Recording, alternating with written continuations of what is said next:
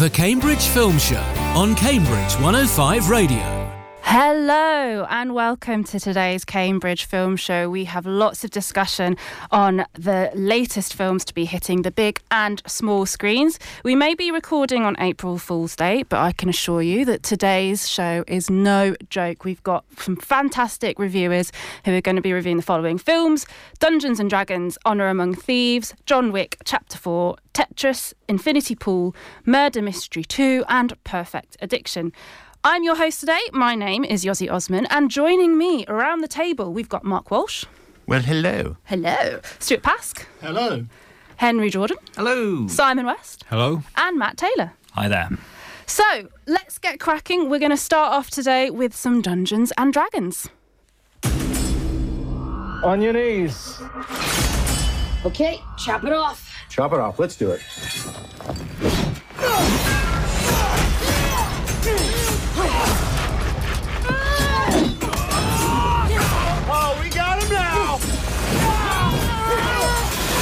Know what? I'm thinking they're probably sharper stairs somewhere else. We're thieves, but we help the wrong person steal the wrong thing and unleash the greatest evil the world has ever known. The Red Wizards created an army of the undead. Sounds lovely. Quite the opposite. I know I was being ironic. I find irony is a blade that cuts he who wields it most especially. You're not a lot of fun, are you?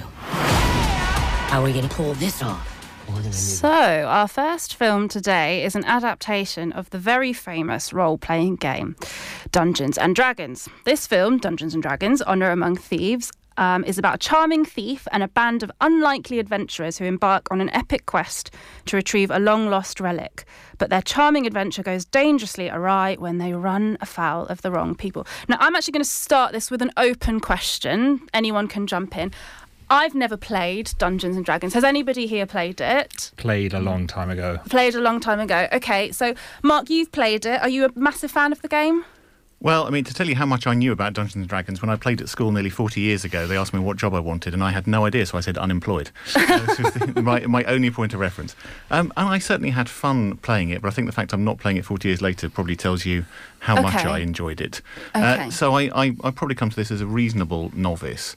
But I think a lot of the audience will as well. You know, so many of us will have seen Lord of the Rings, Game of Thrones. You know, we're used to these fantasy style properties, but not necessarily to this one. So to succeed, this needs to be able to, to also satisfy the casual viewer as well as ticking all the geek boxes for those Yeah, Dungeons and. Dragons fanatics. I think it does. I think it's a pretty successful jaunt. It does get a little bogged down at the beginning. There's lots of dialogue about we must get the Huffleflag from the Fluben Joff and, and you know, there's people who are, have job titles that, even having seen the film, I don't know exactly what they are. Uh, never mind having played Dungeons and Dragons 40 years ago. But uh, once it's settled into its groove, its rhythm, it really just has a lot of fun. And what more can you want from a sort of pre-summer blockbuster than that, frankly? Fabulous.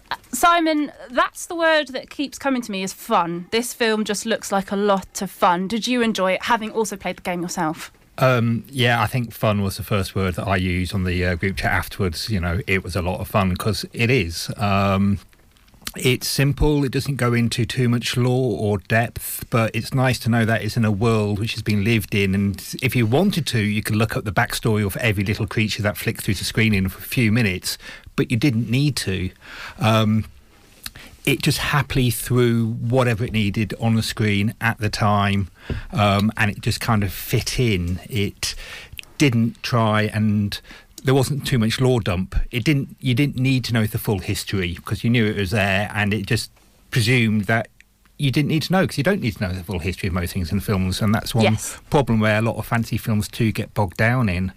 Um, I mean, the characters, Chris Pine and Michelle Rodriguez especially, was absolutely fantastic. It really felt like the fun side of Dungeons and Dragons. For Yeah. somebody who does do the role playing and does watch Critical Role and has seen lots of other things where it keeps getting more and more popular in the culture. People think, oh, you just want to be a mighty wizard and take it seriously or something like that. No, role playing is the fun thing. You Yeah. get around to friends, you have a laugh. None of it's serious. None of it in here is serious. Um, there are a few quite touching parts in it. You like the characters, you feel for them, what happens.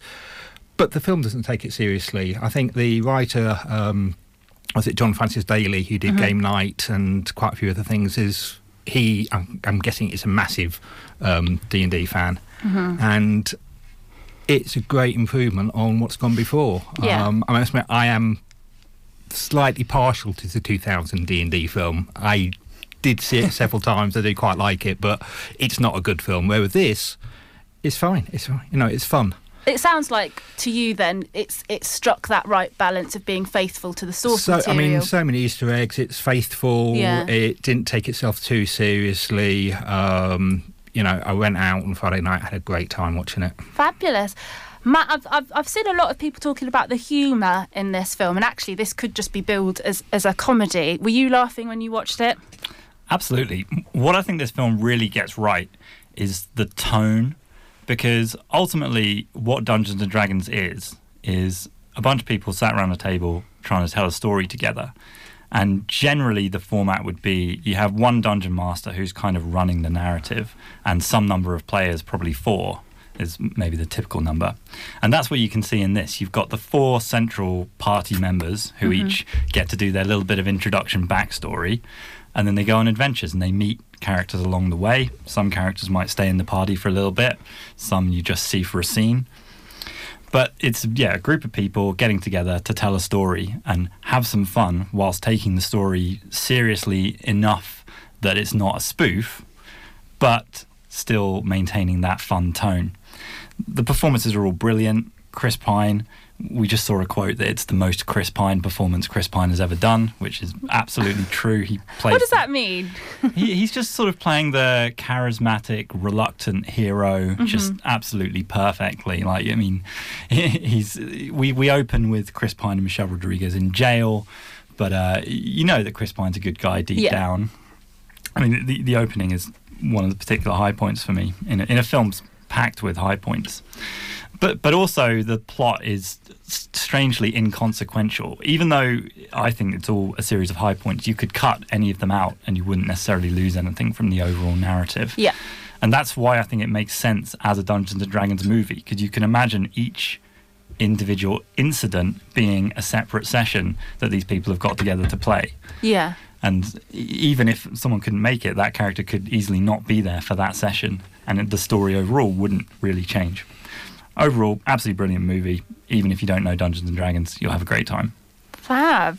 Okay, Stuart, I'll come to you. Just looking at the cast, we've talked about Chris Pine, we've got Michelle Rodriguez, Regé-Jean Page, who people might recognise from Bridgerton. How do they all work to, together as a team? I think it's some really interesting casting. I think there's a lot of people that I haven't seen on the screen together before.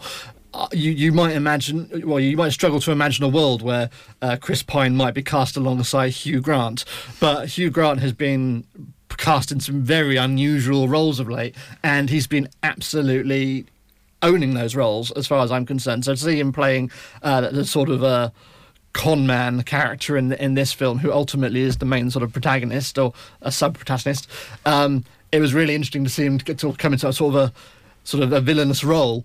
Um, but I, I, I really enjoyed watching that. Chris Pine, I mean, even the even some of the trailers have said that this is the most sort of Chris Pine role that Chris Pine has ever been cast in, and um, that is very true. He sort of it, it, that there's even a, a line in the film taking the Mickey out the size of his lips, and that comes that gets from uh, Michelle Rodriguez. So it's got some good humour in there too.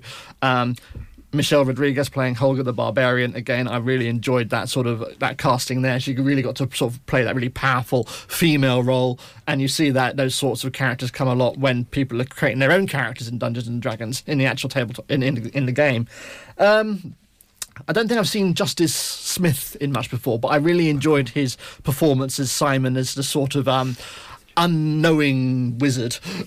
um, but uh, yeah, it was really good fun, and Sophia Lillis uh, playing Doric um, as well. Really enjoyed that as well. Yeah, I was going to uh, shout out Sophia Lillis. Mm-hmm. Um, she was the best thing in the It movies that came out recently. So Yeah. I've been looking forward to seeing what she did next. And sh- she seemed kind of been ignored, I think, in all the pre publicity, despite being one of the party. I've not seen her name on any of the posters or videos or trailers, but she was absolutely fantastic. The character, um, one of my favourites. Her, her character ended up sort of. She, she, they they do a, a thing called wild form. Her character is a is a not a druid, is it? It's, a, druid. It's a druid. Druid tiefling. Druid for tiefling. those who do play D and D at Yes, home. there we go.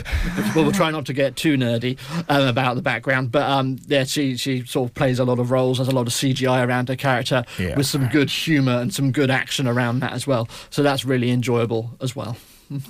If, if we're going to be critical, just to be the bad guy, Yeah. um, does it need to be two hours and 15 minutes? I mean, when, when I saw Yeah. the length of this, I saw 134. I thought, oh, 94 minutes. No, 134 minutes. I personally enjoyed every one of those. But then looking back on it, you think, well, actually, most of the plot is just inconsequential. Fun, but inconsequential. But does, does mean, that I- matter that the plot is inconsequential? It, it sounds like this is just a bit of a ride, and quite, and, and that's all that matters. It's a lot of good set pieces put together. I mean, I complain all the time, and I will be later about um, running times, Spoiler. running running times in films. But to be honest, this did not feel long. It's just a touch over two hour, you know, two hours if you take the credits and everything. It's not like two hours fifty of uh, John Wick Four, which is coming up. um, but no, I didn't feel the running time at all. But I must admit, the special effects were a little bit cheaper than normal. Um, than the film you'd expect from here, and it's probably where been saving a bit of money. But when there's so much special effects in each scene, it, it was functional and fine. Um, I must say, I did say last week that, of course, if a film ever has a dragon in it, you have to go and see it. So again, this has got several dragons, you have to see it, and the same goes for owl bears. Uh, and there are dungeons as well, so we're, we're ticking all the boxes of the Wow, title. we've got and thieves. dungeons and dragons and thieves and honor. Uh, there, there is a certain amount of honour. People Okay. aspiring to honour. I would say, for me, that the thing that surprised me most about this is all the bits which sh- probably shouldn't have worked but do. Uh, I went to my old village Panto last night, and there are certain sequences in this. There's one where they're having to resurrect people. They get to ask them five questions before they then die again, and it's utterly silly comedy, and it shouldn't work. It should just be cheesy and horrible, and I was laughing out loud. I, I was completely sucked in. Uh, so all those bits that shouldn't work do, but then lots of bits which could fail in the wrong hands. There's there's pretty much every character gets their own individual action sequence, uh, and the one with um, uh, uh, Sophia Doric's character, uh, this sort of single tracking shot, she's changing into various animals and running through different buildings. Uh, again, the, the directors clearly knowing how to make what they've got work. So you know, it, there's not many missed opportunities here. I think, um, given how well the film is reviewing at the moment and, and the general um, vibe that the audience are having around this at the moment, I wouldn't be at all surprised if this is, is game for a sequel. Um, and I would very much I was just that. about to ask that question, Stuart. Yeah, sorry. I- I- They'll be back. They'll be back. But I, I think at the same time, I think it's a really important time for Dungeons and Dragons as a franchise. I mean, um, there was recently a high profile, well, high profile in gaming circles, um, legal spat with uh, Hasbro, who own Wizards of the Coast, who own Dungeons and Dragons. Um, they were about to do a whole really controversial change to the way their licensing model works, which had the fan base up in arms. Unfortunately, they U turned. So that had that happened just before this film's release, I imagine there would have been a lot of um, backlash and a lot of um, what's the word I'm looking for? Um, people would have been they wouldn't go and see it. They would Boycott it. boycott. Thank you very much. I was lost the word. Um, they would have boycotted it, and it perhaps wouldn't have done as well as it's doing now. So that I think was an excellent choice by them. So the film hasn't been impacted by that. And, and, and also, there's a whole wealth of media out there at the moment in podcasting and fan base circles about Dungeons and Dragons at the moment. And there's loads of other content if you want to go and find out more about Dungeons and Dragons that you can go and find before after seeing the film. But it sounds like from everybody around this table, I mean, I haven't seen it, but you've pretty much sold it to me. So I think this is a resounding yes, go see Dungeons and Dragons Honour Among Thieves. It is showing at cinemas across Cambridgeshire and it is a certificate 12A. Next up, and I have a feeling I know what Simon thinks about this film, but it's time to turn to John Wick, Chapter 4. This hit goes out to you, Mr. Wick. 42 regular, wasn't it? Yeah. And so it begins. Yeah, yeah, yeah. Living in this time behind enemy lines, so I got mine. I hope you. Challenge you to single combat. If you win, you'll have your freedom. And when I see you, I'ma take what I want, so. Amen. You So, the fourth installment of the popular John Wick franchise. It's directed by Chad Stahelski and it stars Keanu Reeves as the titular John Wick, a professional hitman and assassin who has gained a legendary reputation for his set of skills and is now hunted by the High Table. With the price on his head ever increasing, John Wick takes his fight against the high table global as he seeks out the most powerful players in the underworld, from New York to Paris to Japan to Berlin. So I guess I should have to start with the the running time because Simon's already mentioned it. This film, I think, is close to three hours long, if I'm right. Matt, I- will start with you. I don't know if you're a big fan of the John Wick films, if you've seen all of them, but how how does it how did it go with that lengthy running time? It's just completely unnecessary. I mean, from my perspective, John Wick I think the first one came out in 2013, 2014. In my mind, as a sort of reaction to the Bourneification of action films, a sort of response to the quick cuts, jumpy camera, chaotic, can't see what's going on style of filmmaking that there was in that sort of era. And then John Wick comes out and it's just Keanu Reeves, he's got a dog, gangsters kill it, and he kills them and it's great. And it was it was you know really fun a great antidote to what was currently being done with action movies then. But then we get John Wick chapter 2 and it's kind of more of the same but there's a bit more of the world building in terms of boring stuff about the high table and markers and just nonsense. And then there's even more of that in John Wick 3 and now we've got even more of the nonsense in John Wick 4 I mean the, the action scenes are great obviously but there's just so much standing around in big rooms while people in suits stand with their arms crossed and people are talking about honor and family and you, or you've got to get a crest and then you can challenge them to a duel and then I was like what what is this? Come on what is this? Uh, I, I, was quite bored until there's an action scene and then you're like oh yeah, this is pretty cool. You know John Wick's just jiu-jitsued this guy and shot him in the head. And then he's done it to 50 more guys and it's it's still pretty cool but it is just the same thing over and over again it's uh, going back to what I said about Dungeons and Dragons. The problem, I think, is tone. This is silly. It's about a secret society of assassins trying to kill each other. It's silly. We don't want to just be standing around with a straight face talking about silly things that don't matter. Someone needs to have some fun. There are brief moments of fun, but nowhere near enough to sustain the almost three hours. Right. Okay, Henry. So I actually am. I'm quite a big fan of the John Wick films. I haven't seen this one. I've seen the first three though, and I quite enjoy them. D- does this one offer anything new at all?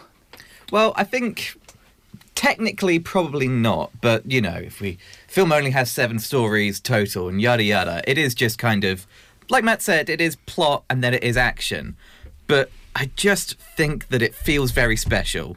I've enjoyed all the John Wick films as well. I've kind of seen them all around the time they each came out and haven't really revisited revisited them. Um, but this just felt really special for me. It's like that perfect mix of kind of serious but like slightly kind of wink in the eye uh, world building where someone kind of stands around and goes the ways are changing mr wick. It's all not the way that it used to be. And then Keanu goes yeah. And then it goes into the greatest action scenes you've like ever seen. Because this... I was going to say, I mean, the, the, action scenes in the John Wick films, they're quite famous for being really well choreographed and exciting to oh, watch. These like these are on a level that even embarrass the other films. There is like there's a series of action scenes and you go, "Oh, wow, that was incredible." I mean, that's the highlight of the film for me. And then 5 minutes later, you have a new highlight of the film. The entire final sequence in Paris, which is I don't even know how long. It just goes from strength to strength to strength. I had to like physically restrain myself from kind of like getting up in my chair and like punching the air. I I mean, look, I know Matt doesn't like the running time, and I know what Simon's about to say as well. I could have done another three hours oh, of this. what? I just loved every second of it. It's the best video game adaptation ever made, and that video game doesn't exist. wow! Praise from Henry over there. Unfortunately, I'm now turning to Simon. Um, now, before before you start, you hadn't actually seen any of no. the John. Oh, you had? I'd seen all the John Wick films. In fact, I watched rewatched oh, all of them, them the week before, so I was fully up to speed on what little plot and story and continuity there was, in right. case I missed anything. It still which still jumps around a bit. Um, my main problem comes back to you know John Wick was a perfect film. It was absolutely brilliant. 90 odd minutes. It's action. You get what you do. Famously, he kills 50 people in John Wick um, in revenge for killing his dog. In John Wick 4, he kills 50 people in the first fight. Um, sometimes I wish the directors realised that less is more.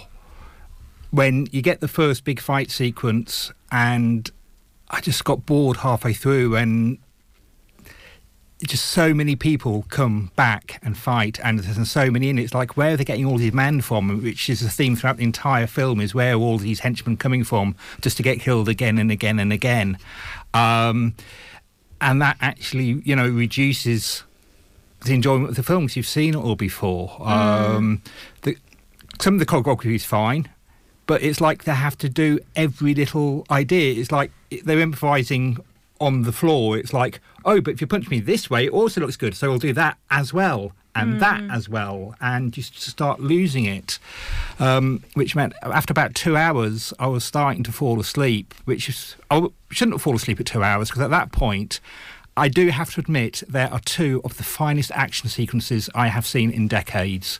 The choreography, the jaw opening, you know, jaw dropping, sitting there going, I don't even know how they filmed this or came up with it or did it. The choreography, the fight scenes are absolutely fantastic. Mhm. And then, and as Henry says, five minutes later, they top it again with something completely different that is more out of a video game, but absolutely wonderful to see on screen. And then you got the finale, which I think other people may enjoy more than me. I thought they were pushing it a third time with Cage pushing it, but I know a lot of people do appreciate it. So it's a mix. I mean, it's some of the best cinema, I've, action cinema I've ever seen. I just wish I didn't have to wait two hours to get to it. Okay, that's interesting. So, Mark, I I think you've seen this as well. So, just get your take on it. Where you sit? Are you at Henry levels or are you at Simon levels? Uh, on the on the spectrum of Simon to Henry, I am much more at the Henry end than the, uh, the Simon end. So, uh, and for me, uh, yeah, I'm not going to question Simon's life choices, but watching all four of them in a week, I think may have in some way contributed to actually fatigue by the time you get to this one. Um, but at the same time, uh, I don't think it's a bad idea because I sat down to watch this. I had no idea what was going on, and I've seen the first three, but they because there's nothing to them, they don't reside in the memory in any way, shape, or Mhm. form. Yeah, I, I don't think it's a spoiler to say uh, because it happened in the previous film that at the beginning Keanu Reeves has only got nine fingers, and I was like. I've clearly seen that happen, but I have no memory of it. So, on that basis, Simon made absolutely the right choice to try and at least make sure he knew what was going on, because there's always the risk some of these things will be important. Ultimately, the action scenes are what's important. I would like to just slightly address the point about people standing around doing nothing. They stand around in the most preposterous way doing nothing. They stand around. They ha- they clearly have access to everything in the world. They have a meeting at the base of the Eiffel Tower. They have meetings in world famous art galleries. They they they they find ways to stand around in the most preposterous ways possible.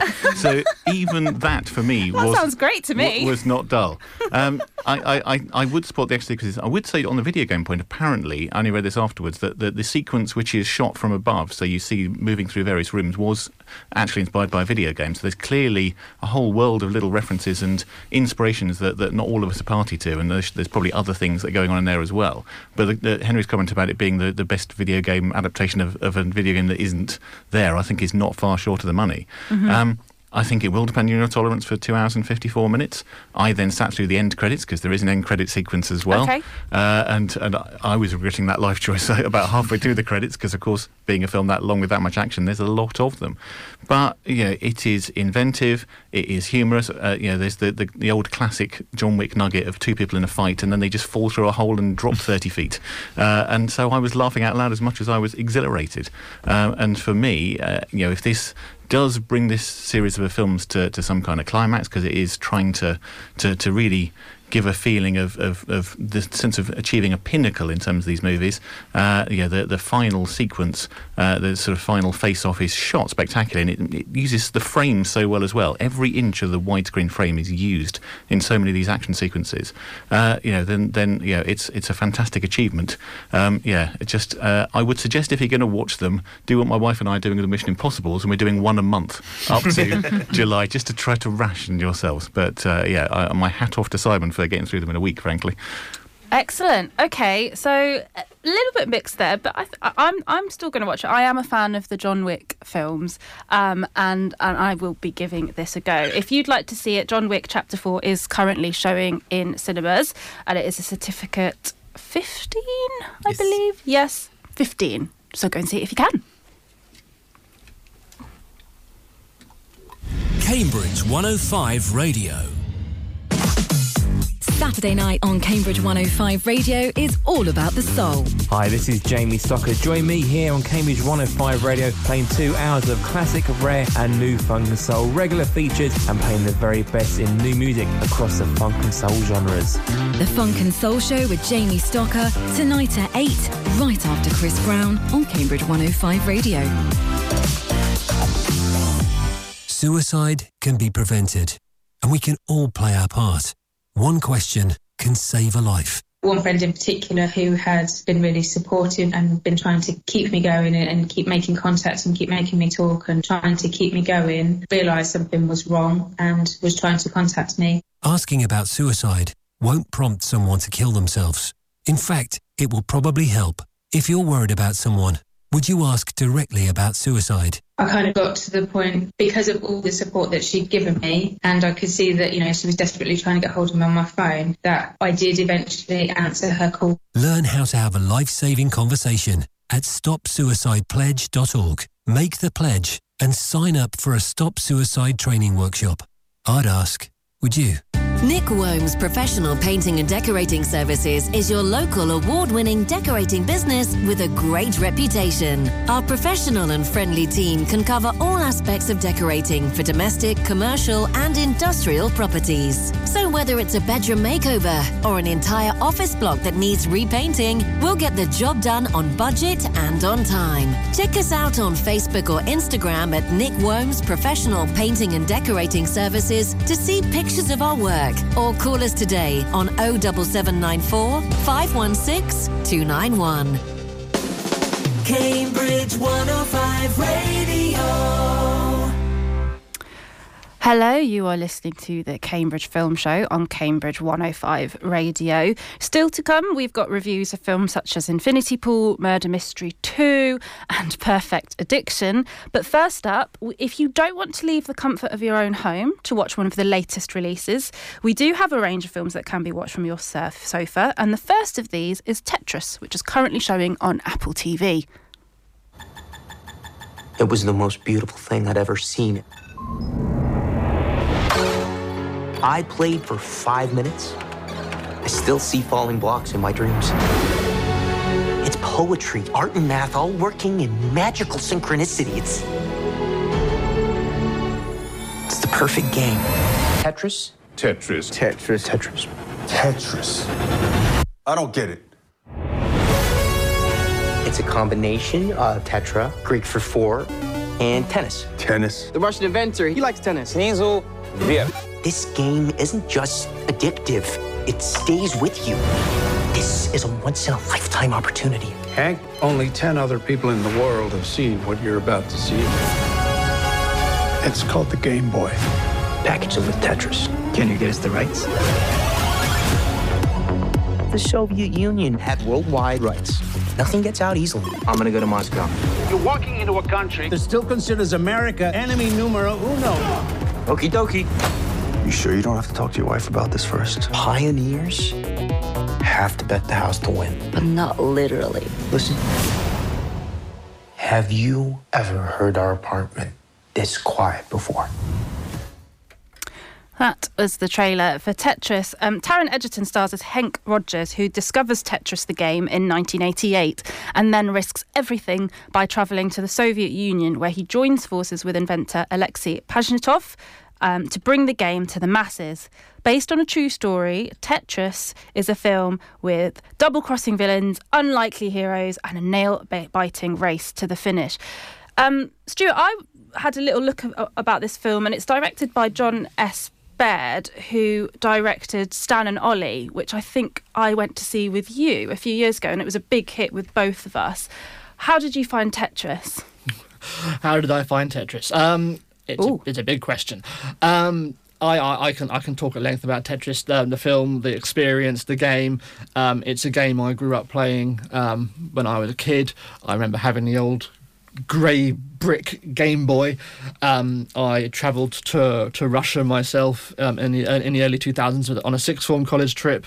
Um, and and I'm just there's just so much about this film that just sort of re- reminded me of sort of sort of core memories of, of growing up that I really enjoyed. Um, I, think Taron Egerton's performance as Hank Rogers, it's it's Henk H E N K because he plays a, a Dutch American. Um, he does a fantastic performance of playing um, of Henk, who is the guy who originally got most of the licensing in from the Russians, um, from the Soviet Union. Um, I thought that there were some great performances from Toby Jones, who plays Robert Stein, who was kind of a slightly shiftier licensee of the Tetris title. He sort of, you see in the film how he sort of handles it and doesn't handle it, respectively. Um, for me personally, one of my favourite performances in the film was uh, Roger Allam playing Robert Maxwell. Um, I don't know how many people out there or how many people in the panel know much about the history of Robert Maxwell. Uh, I knew t- tidbits, but I didn't know how directly involved he would have been with Tetris. Um, but I think his character was portrayed fantastically. But I also saw major similarities between his performance in this film to his playing one of the characters of the Norsefire regime in V for Vendetta. Um, and I really enjoyed seeing that again. And again, he wears a lot of prosthesis in this to to look more like Robert Maxwell did at the time. Um, so I really enjoyed that. And I think just, just for me, there were just so many points throughout this film. There was an excellent 80s soundtrack that I really appreciated. Um, there were lots of um, random pixel effects and little sort of cutaway infographics, as it were, and, and sort of title cards, all in, in 90s, 80s pixels style that I really appreciated as well. And it really just had some great contrast with the video game and my memories of playing the game and, and just the 80s in general. And, and it was just so full of that, that sort of little 80s nuances and textures uh, well interweave with the story and it is a dramatized version of the history of course it's there is a little it's been heavily dramatized as well it's not all 100% accurate to what actually happened, but I it didn't matter. I, I really enjoyed this. I was really excited about it when I saw that Apple Apple TV were making this. Um, and I would thoroughly encourage anyone who's ever played Tetris, who wants to learn more about the history of Tetris, go and see this movie or, or, or, or watch it on Apple TV. I really enjoyed it. Yeah, just picking up on a couple of things you said there. You said, you know, this is a, a heavily dramatised um, version of the story of the kind of the story behind the game of Tetris, and you said it's not totally accurate to what happened. Simon, I'm going to come to you because while the ads were playing, I think you said the word propaganda, and I just I'm interested to, to know if you think that perhaps this film is too obviously pushing some kind of agenda here. It was just more the timing of it, how you know, trying to ignore it's impossible to ignore world situation um, at the moment. Um, but it came back to the 1980s. It reminded me a lot of the 1980s films that came out, a lot of which were praising the um, you know the communist regime as evil um, and the KGB. Um, a lot of the times, which they were. So you know, it's not so much a criticism on there. It was just an interesting timing how it, they you know came out the film where the KGB and the Russians are the bad guys, and you know the Americans shouldn't be doing business with them because this is what it's like. Um, but over all of that, the film, you know, I found quite interesting. Um, it wasn't as good or exciting and as I was hoping it to be. I think I wanted a bit more on the game's history and its impact, um, especially when I saw, you know, Taron Egerton doing and what the trailers were. Um, I think the vast majority of the trailer they actually get over in the first five, ten minutes of the film. It's almost like a speed run of this is Tetris, this is why it's important. And the other 90 minutes of the film or so was um, all about trying to get the right contracts in the right place at the right time and doing business in shady rooms while being followed. Um, um, there is one quite good scene where they're trying to get the th- contract with three potential buyers at once, and it's almost farcical um, the way they're running back and forth between the different rooms, get, you know, trying to get the uh, signatures correct um, and the terminology. Um, and towards the end of it, it just seemed more more and more routine and probably more and more fictional, whereas being chased in car chases Mm-hmm. with 8 bit graphics in through the KGB street to get the last minute, um, to get the final will the plane take off, will the plane not take off, like which they made up in Argo and other films. Um, and it just seemed a bit bit more run of the mill, bit like seen it all before. Um, which Okay. is a bit of a shame because had potential, and first half of it I thought was living up there, but then I, it just faded a bit for me. I mean, Mark, is there is there something here for people who love the game Tetris? Is there a little bit of nostalgia? I think Stuart and Simon sort of touched on this. Um, I think you get that nostalgia for a few minutes. Uh, I, I think yeah, the, the film is not about what it is to play Tetris. I mean, I, I, I think yeah, I don't quite have that affinity with it because I was a, a Sega geek growing up rather than a, a Nintendo. Um, Sure. Other games consoles are available, so it was, it was it was columns for us. I do know that my mother probably should have been treated for her addiction to columns. I ended up having to give her my Mega Drive at one point because she couldn't stop playing things. She was playing it until the early hours of the morning, and I'm getting knowing looks from around the room, not least from Stuart, who's got his hand up of, of I think similar addictions. My, my anecdote is very similar. I mean, it wasn't my mother; it was a it was a family friend. So I got my Game Boy when I was I was very small, um, and it and it was around Christmas time. And I had a family friend who my parents especially had to tell her to give me my Game Boy back because she was playing Tetris and was playing for hours. And then there's a sequence in the film where they're talking about I played the game for five minutes and then I was seeing blocks in my dreams. She came back to us like a day later. I was playing that game in the pub the other day, and all I can think about is falling blocks, and it's, it's all the time. And it's it's weird how sort of just that sort of the simple mechanic of the game. As it's referenced in the film, comes back in a lot of people's anecdotes and memories of the game in like simple things like putting the shopping on a conveyor belt at the shopping uh, supermarket and stuff. But um, I think that's why I've got a lot of nostalgia for the film, uh, and, Mhm. and the fi- and the film really sort of made me feel that again.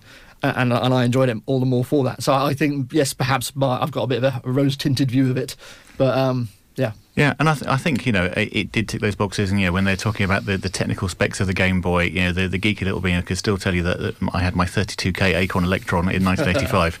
uh, was very satisfied by that, but you can't make a film of that. What they have made a film of is two hours of a contract dispute set in in rather grimy Russia, uh, and they've tried to make it as tense as possible. In the end, they give up, and the climactic sequence is, is uh, set to a Russian version of Holding Out for a Hero, the, uh, the, the standard fallback cliche for these kind of films, although not in Russian normally. Uh, uh, so, you know, it is what it is. I thought it was fine. Uh, I had a reasonable time with it. It never quite set the pulse racing. Um, I'm a big fan of Taron Egerton. He's, he's you know, doing the Taron Egerton thing in the same way that Chris Pine was doing the Chris Pine thing in Dungeons and Dragons. He's just doing it with a, a, rather large 80s moustache. You know, hats off to him for that. But I, you know, I, it's it's not a film I'd, I'd rush back to in the same way that I would rush back to Tetris or Columns or any of those other claims. Thank you. And uh, we've got to move on, but I just, I, don't- Henry, you've seen this as well, haven't you? So, final word from you, please. I just, I don't know. I was surprised that it felt very silly to me. It kind of feels like a lot of the actors are all in very different films, where, like, you know, Taron Egerton's in this one film as charismatic leading man, and then, yeah, as Stu was saying, Roger Allam and kind of everyone playing one of the Maxwell family is just in this bizarre farce where they're all kind of like going, no, no, no, it's just a, it's a pensions irregularity. There's no money missing. And at one point, he kind of screams, "Get me Tetris!" And that was kind of the point where I was like, "Ah, all right, fine." okay, all right. Well, if you do want to watch Tetris it, and you've got Apple TV, why not? It is it is on there and it is a certificate 15. I believe it's also showing at the Light in Cambridge. Thank you, Mark. It's also showing at the light if you'd like to watch it on the big screen. There we go. So um, that was Tetris, and next up we are going to something quite different with Infinity Pool.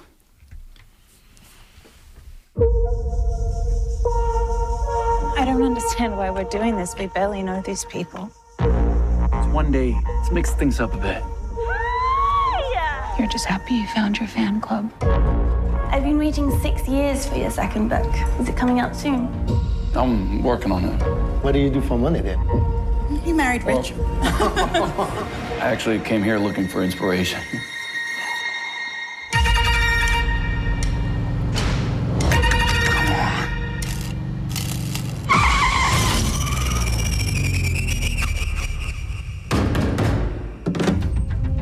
Mr. James Foster, you'll have to come with us. Here, the punishment for any crime committed is death. That's the trailer for Infinity Pool. While staying at an isolated island resort, James, played by Alexander Skarsgård, and Em, played by Cleopatra Coleman, are enjoying a perfect vacation of pristine beaches, exceptional staff, and soaking up the sun. But guided by the seductive and mysterious Gabby, played by Mia Goth, they venture outside the resort grounds and find themselves in a culture filled with violence, hedonism, and untold horror. A tragic accident leaves them facing a zero tolerance policy for crime. Either you'll be executed, or, if you're rich enough to afford it, you can watch yourself die instead. Um, Henry, this is billed as, as a horror film. I, I know next to nothing about this other than what I've just read, but it is directed by Brandon Cronenberg, son of David Cronenberg. Um, what can you tell us about this? Is it is it scary? Is it what can we expect? I don't know. It kind of it's it's interesting. I feel like films like this often get branded horror films because it comes out and we don't really know what else to do with it. There is a lot of horrific imagery going on, but there's also a lot of very interesting themes, and there's also a lot of like comedy going on. Um, it's it's a very hard film to talk about because it is so inherently cinematic. It's just this like swirling maelstrom of like themes and fluids and fetishes all kind of like existing on screen in this very peculiar package. And there are things in this package that you will be shocked that you have seen in a in a major feature film um, Okay. to the point where there are like these montage sequences um, that are, are reminiscent of like stuff I did at, at uni, where it's like this is like the kind of experimental work of Stan Brakhage or something, and it's here on a feature film. This stuff all means that uh, this is a very hard film to recommend, um, and also to talk about on the radio because there's not a lot of stuff in this film that I think we can really say before the watershed. Um, it's it's the kind of film where yeah if you like this sort of thing great check it out. Like if you saw possessor and you loved the kind of like w- weird fleshy you know world that brandon cronenberg has inherited from his father then like yeah go and watch this. If you have any like doubts about going to see it i would you know i would maybe caution you against it but like god there's this this kind of energy between Alexander Skarsgård and Mia Goth. They're both such great actors because Skarsgård is this he has this hulking physique, but he has this silliness to him. And every time we like cover a film with him on the show, we always point out his IMDb photo, which is him. I was top, just about to say. top half is a suit, bottom half nothing. He is this like silly little guy, and that's what he does in this film. He's this like this big hulking man who's an absolute wimp, and Mia Goth kind of like gets to flip flop between this like yeah this ooh sinister dark seductress and then this like screaming sexy baby.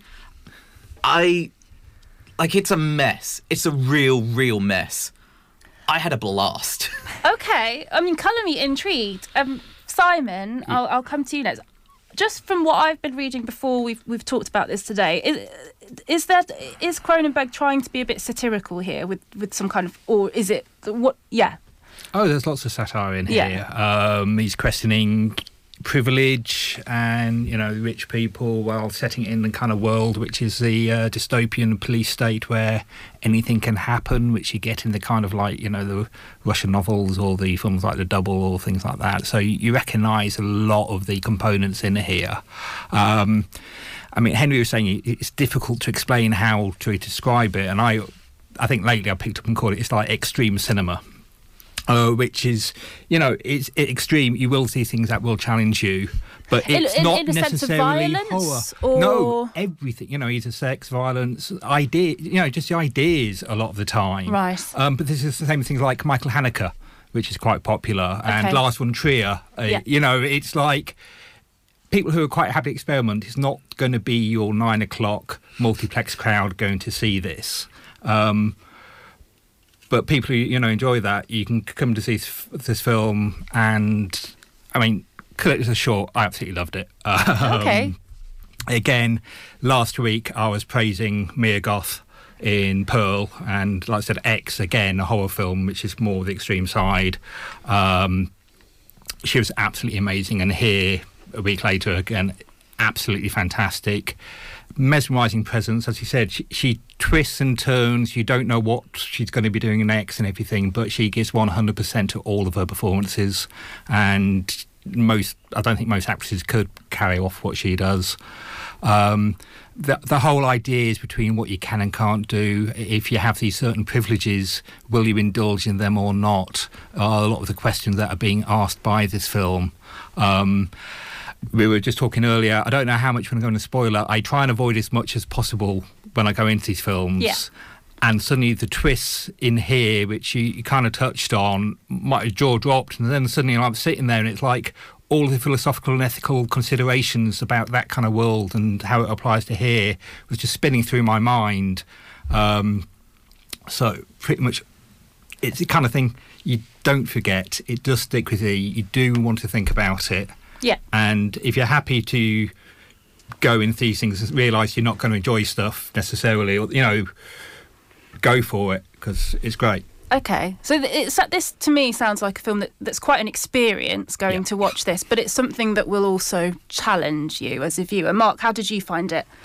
I mean, I don't know a huge amount to add to what uh, Henry and, and, Simon have said because I think we're all three of us uh, big fans of this. Um, I will say that you know I was. Uh, she's going to get two mentions in today's show because my mother, God rest her soul, showed me The Fly when I was twelve. when I was twelve, ladies and gentlemen, and so yeah, I mean, I we had to turn it off after 20 minutes because I was traumatized. But then I watched it to the end, and David Cronenberg is still in my top three all-time directors. And it's interesting to see that Brandon Cronenberg is is fulfilling his legacy from his father, but starting to push in slightly different directions.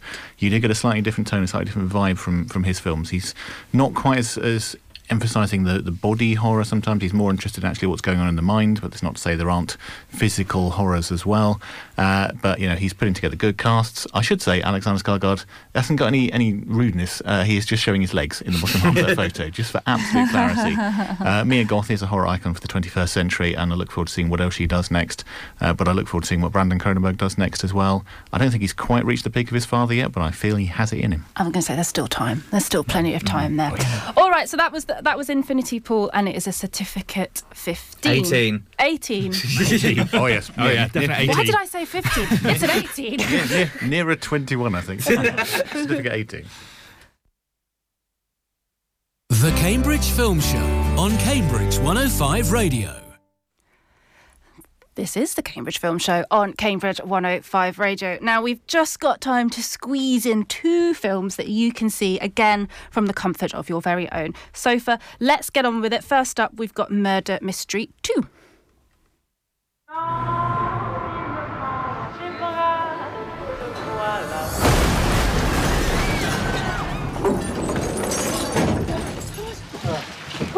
Bonjour.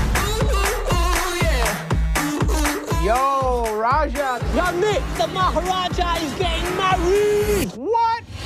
This weekend, I'm on new private island, and I want you to come. Honey, do you remember what happened last time we went on a getaway? Yeah, some people died. Not a lot, a lot of people. You think five people dying's a lot? Okay. Nick and Oh my God! Have you ever seen anything like this? A gift box. Earrings? My phone. Those are gonna get you in trouble. You promise? Oh. Ah! So, this is the sequel to the Netflix film Murder Mystery. Murder Mystery 2 has Jennifer Aniston and Adam Sandler return as Audrey and Nick Spitz, who are now private detectives launching their own agency and find themselves at the centre of an international abduction when their friend, the Maharaja, is kidnapped at his own lavish wedding. Um, Matt, I. I barely remember the first murder mystery. I can't remember anything that happened in it. Um, but obviously, it's got two big names here in terms of Jennifer Aniston and Adam Sandler. Does it rely a little bit too much on that star power? I, I think that. Well, it's a, it's another Adam Sandler Netflix movie. I mean, as Will Smith famously said, don't hate the player, hate the game. Adam Sandler's managed to get another nice holiday paid for. First, they're off to a tropical island, then they get bored of that and they just go to Paris hang about there for a bit.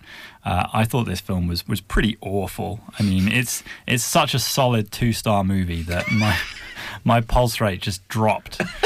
Uh, it, did raise briefly when Mark Strong just emerged from the ocean uh, to kind of raise Oh, my nice. interest level, but uh, then it swiftly returned to flatline. I, I'm I really don't like Jennifer Aniston as a sympathetic lead. I think she's got a really kind of negative energy that needs to be harnessed in, in something like The Morning Show or even Horrible Bosses. Or no, Office, that Office Christmas Party. Oh, she's in both those. Uh, I don't I don't buy her as a sympathetic lead. Adam Sandler's doing his Adam Sandler thing. A couple of his line deliveries are funny. He keeps talking about how much he likes the expensive cheese. Uh, I imagine that was that was just him gen- genuinely eating the expensive cheese he's been given. But uh, avoid this film. Stop watching it, and he'll stop getting to do it.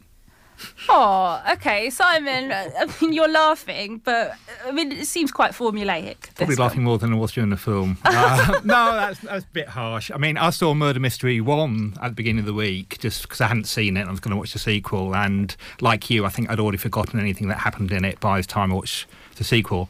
Um, it's okay. I thought it was quite harmless. It was fun. Some of Adam Sandler's line funnies lines are quite funny. Um, I did laugh every now and then and chuckle. You're going to forget it next week. Uh, Mark Strong was hamming up, but yeah, I mean, Adam Sandler's admitted he does it for the holiday. But if you can get other people to pay for you to go around to get you and your friends to go to far, really nice islands and countries and get paid for it, why not? So good on him. Um, Well, there you if go. I mean, if, you if an, if you review- got an hour and a bit to spare, yeah, it's some of it was funny. Yeah. Okay. Well, it, I mean, I'm, I might still give it a go because I have I have seen the first one, Yeah. and I- um, It's not the worst film I've seen this week. Okay. I, I think what's really frustrating about this is that Adam Sandler can do better. He's he's shown on a few occasions that he does know what a good movie is. He does. yeah, uncut gems. Uncut gems. You know, Punch um, Drunk Punch Drunk Love, Love, Punch brilliant. So even Reign Reign Over Me. I mean, he, he is a good actor and can be in good films, but he just wants a holiday. And let him have his holiday. Just let him have his holiday. There we go. So that is Murder Mystery 2, um, which you could watch on uh, Netflix. Um, so we've got one more film that we're going to squeeze in really quickly. This is Perfect Addiction.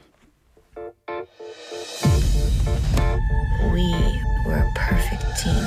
I was riding the high. For the first time, I was happy, but we all know that doesn't last. Sleeping with my little sister is an act of war. How do you know him? That's my ex. And he may have just met his match. The joke's on Okay, what are you offering? I'm the only one who can help you beat Jackson. This is your new guy? I'm training him to break you.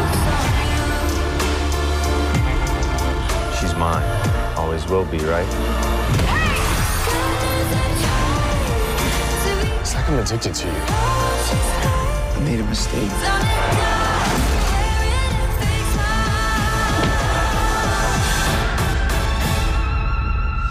Joke's on you.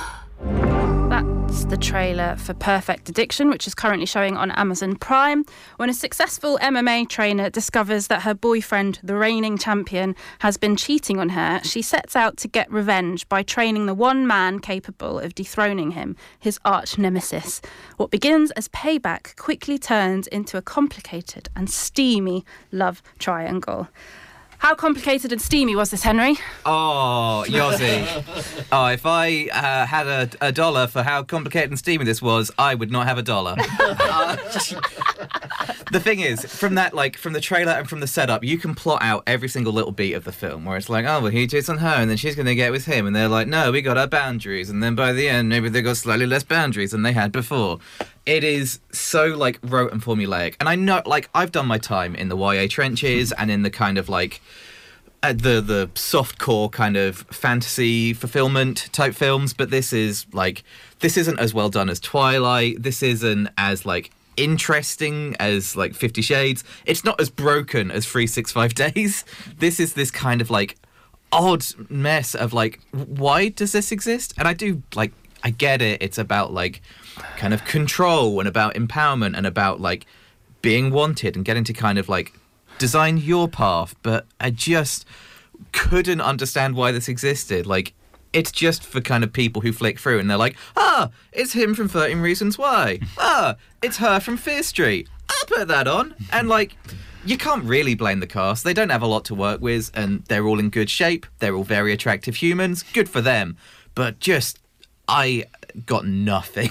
Well, I mean, look, it's based on a novel by Claudia Tan, and, and I think that there is. There will be people that might have read the book and be interested in this. I think it's fair to say that the the people who've watched it, Henry, Matt, Simon, me, we are not the target audience for this film. So, Matt, what was your take on it? Well, I'm going to be more positive than anyone else because I think you know, the reason you watch films is to have a good time, and I had a good time watching this. Does it matter whether you're laughing at it or with it? I was definitely laughing at it. I mean, when you've got dialogue like, "Oh, I'm sorry, babe, I, I didn't mean to sleep with your sister. it was a mistake," Uh, and she responds with, "Forgetting to pick up milk is a mistake. Sleeping with my sister is an act of war." you, you, that's the level we're at here, and it's just funny. Like I was laughing a lot more at this than Murder Mystery, and I'd certainly rather sit through this again than John Wick Four. Ooh. You know, it's it's an unusual combination: sports movie mixed with romance. I'm a big fan of montage-based storytelling, and I, I, And there is plenty of that in this. Okay. I enjoyed it, but it is terrible. Okay. Enjoyed it, but terrible. Simon? I'm sure I'm going to alienate all our fan fiction readers here, but to say it was a book is stretching a little bit. it was based on a uh, story written on Wattpad, which is a fan fiction site. So you get 100 people reading it when they're bored, and anybody can write it. It's got zero quality of writing it, and for some reason this got picked into made into a film. You can tell it's based on a book because with the voiceover, it sounds like it's read by Audible. Um, and worse than that, it actually sounds like it's read by Audible by Alexa because that is about the amount of emotion put into the uh, voiceover. Um, it's the opposite of Don't Tell, you know, show Don't Tell. It's so little in there, you know, they have to got the actress voice over the entire film just because otherwise it makes no sense. Okay, well, look. I mean, if you want to watch it, it's, it's on Amazon Prime. That is the film Perfect Addiction. And I'm afraid, everyone, we are right out of time now. Thank you very, very much, team. It's been really fun doing this show with you today. Our next show will be on Saturday, the 15th of April. So join us then at noon. And we will be covering, I'm sure, probably the Mario film then. I think that's out before then. Uh, Air as well is out before then. And Air. There we go. Perfect. Thank you very much for listening. Goodbye. Bye. Bye. The Cambridge Film Show on Cambridge 105 Radio.